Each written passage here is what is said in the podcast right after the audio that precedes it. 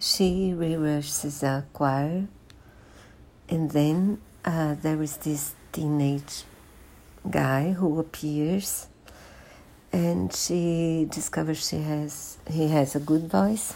He, she invites him to be part of her choir. And then his father appears looking for his son because his son lied to him, saying he was looking for uh, to be an intern in a startup. And that's how the story begin, begins. And uh, the continuation is very perceivable.